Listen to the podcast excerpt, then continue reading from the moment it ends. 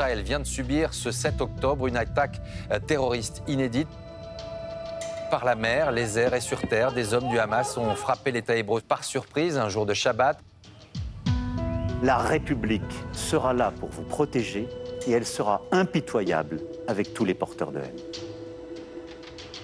1762 actes antisémites ont été perpétrés depuis le 7 octobre. 571 personnes ont été interpellées. Que ça me fait d'entendre mort aux juifs, ça me rappelle mon enfance. En tant que juif, ça oblige au quotidien à être très vigilant. Ça s'inscrit dans des logiques où partout on va monter les extrêmes droites. On a comme ça ce sentiment de quelque chose qui revient, de cette fragilité.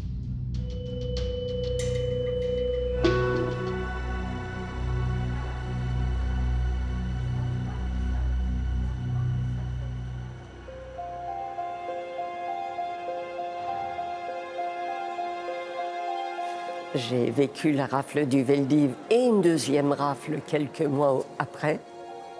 J'ai perdu mon père, ma mère à Auschwitz, ainsi que 17 membres de ma famille. Rachel Gédinac, j'ai 89 ans. J'ai vécu des drames pendant la Deuxième Guerre mondiale. L'antisémitisme a toujours perduré en France. Il y a eu des révisionnistes, des négationnistes, on en connaît, mais un, climat comme celui-là, je ne pensais pas le revoir.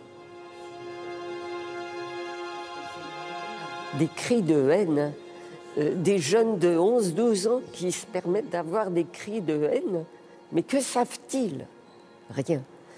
L'ignorance L'ignorance crasse, devrais-je dire, c'est plus terrible que tout.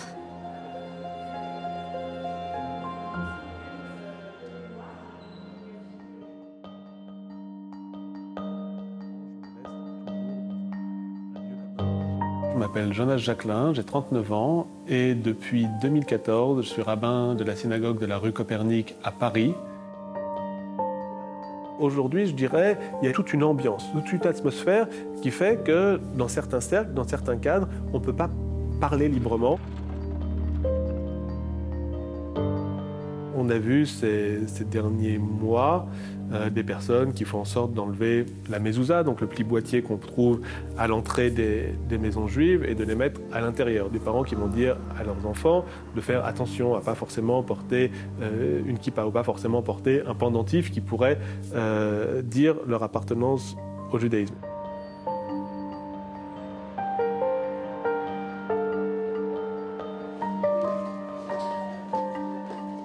Je m'appelle Anna Assouline, j'ai 33 ans, je suis réalisatrice et présidente cofondatrice de l'association Les Guerrières de la Paix. Je suis juive, je suis juive d'origine marocaine et algérienne, juive séfarade, et c'est vrai que cette identité plurielle fonde aussi, je crois, une, partie de mes engagements et de mon rapport au monde.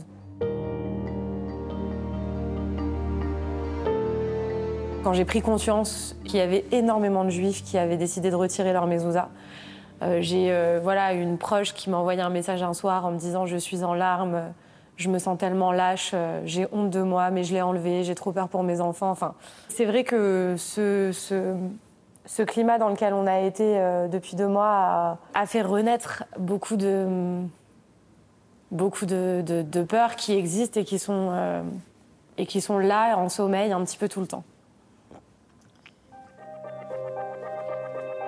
Michel Vieviorca, je suis sociologue, je suis quelqu'un qui a fait beaucoup de recherches sur le terrorisme, sur la violence, sur l'antisémitisme, sur le racisme. Est-ce que ça vient, comme beaucoup le pensent, de personnes issues, comme on dit, de l'immigration maghrébine? C'est très possible. Est-ce que ça vient de l'ultra-droite, comme on dit aujourd'hui? C'est très possible aussi. Est-ce que ça vient d'encore autre chose Après tout, il y a eu cette affaire d'étoile de, David euh, faite au pochoir par des Moldaves. Pour l'instant, on n'en sait pas assez. C'est très profond. On voit que les drames du Proche-Orient se projettent en partie sur notre société française, mais qu'il les surinterprète à sa manière mais en même temps, tout ça aiguise les débats politiques. Je déplore depuis des années la tentative de récupération de l'extrême droite de la lutte contre l'antisémitisme, qui est à la fois récupérée par l'extrême droite pour mieux pouvoir euh, s'attaquer aux musulmans de notre pays. Et elle sert aussi à ceux qui ne veulent pas aujourd'hui s'engager contre l'antisémitisme de manière claire, d'excuses et d'évitement.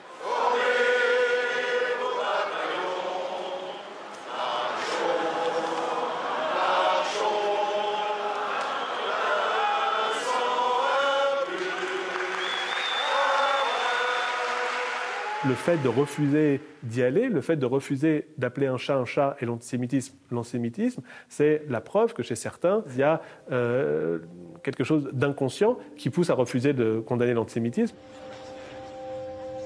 Bien entendu que j'y étais. Mais il n'y avait pas beaucoup de jeunes. Ça paraît très loin, la Deuxième Guerre mondiale.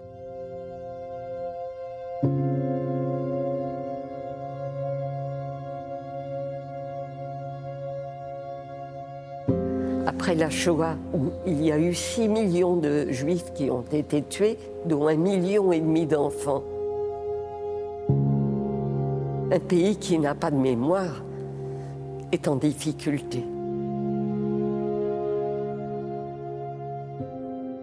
La mémoire de la Shoah, quand elle a surgi dans l'espace public à partir des années 70, elle était sidérante. Mais aujourd'hui, le paradoxe, c'est que on est passé donc de, ce moment de la sidération au moment de l'institutionnalisation. Vous avez des musées qui se sont ouverts, des écoles qui traitent de ça dans leur programme scolaire, vous avez des visites euh, à Auschwitz, vous avez tout un ensemble d'activités qui sont très importantes, très positives, mais qui ne peuvent plus s'installer au niveau de la sidération. Ça rentre, la mémoire devient histoire en quelque sorte. Nous n'oublierons jamais les victimes israéliennes des attaques terroristes du 7 octobre. Nous prions pour la libération des otages et nous pleurons pour tous les civils de Gaza qui meurent actuellement sous les bombes. La question de la concurrence victimaire, de la concurrence des souffrances, pour ma génération en tout cas, c'est quelque chose qui a fait énormément de dégâts. C'est plus possible d'avoir euh, d'un côté des associations juives qui luttent contre l'antisémitisme, des associations musulmanes qui luttent contre l'islamophobie, sans convergence des luttes, sans euh, un horizon commun de fraternité, on continuera, je crois, de, s'enliser euh, dans cette impasse.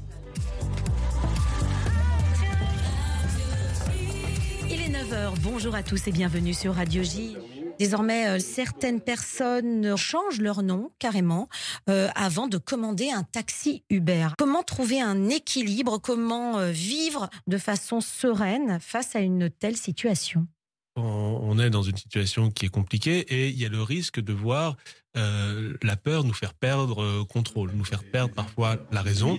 Quand on regarde l'histoire du peuple juif dans sa globalité, on a vu des, situations qui étaient bien évidemment pire. Et donc, il y a l'idée qu'en hébreu, on dit gamzeya avor, c'est aussi quelque chose qui va passer, et de se dire, évidemment, euh, la situation est compliquée, mais évidemment, ce qui nous intéresse, c'est de se tourner vers l'avenir. Le plus important, c'est de ne pas se laisser gouverner par sa peur et de pouvoir continuer à avancer.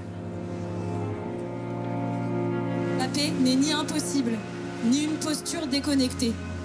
Ils sont le dernier rempart qui nous reste contre l'embrasement du conflit armé dans l'ensemble du Moyen-Orient ils sont la seule voie possible, la seule voie juste, la seule issue pour ces deux peuples. Parler de paix, de dialogue, etc., euh, parler de la force des femmes, de la sororité, il y a beaucoup de gens qui nous disent mais est-ce que vous ne seriez pas finalement euh, euh, un peu naïve ou dans l'utopie, etc. Or, précisément, et ça c'est quelque chose qu'on a vu sur le terrain, c'est le plus grand des pragmatismes aujourd'hui et peut-être même le plus grand des courages.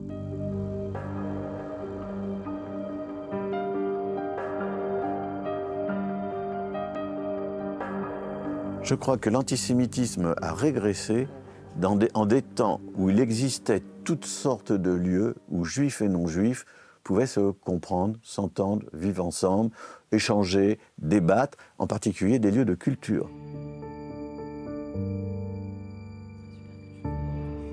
Il y a énormément d'endroits aujourd'hui où des jeunes n'ont jamais rencontré un juif de leur vie.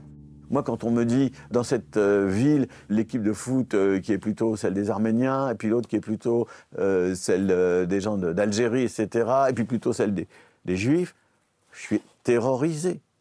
Bon, si le foot est un lieu où tout ça se mélange, ça se passe mieux.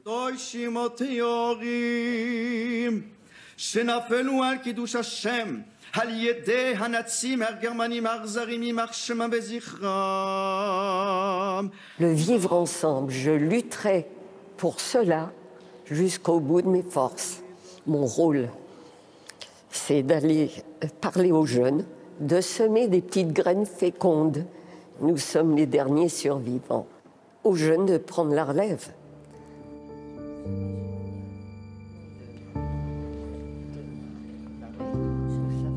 Si chacun n'est pas capable de regarder ce qui ne va pas chez lui, jamais on aura la possibilité d'avancer vers un idéal de paix.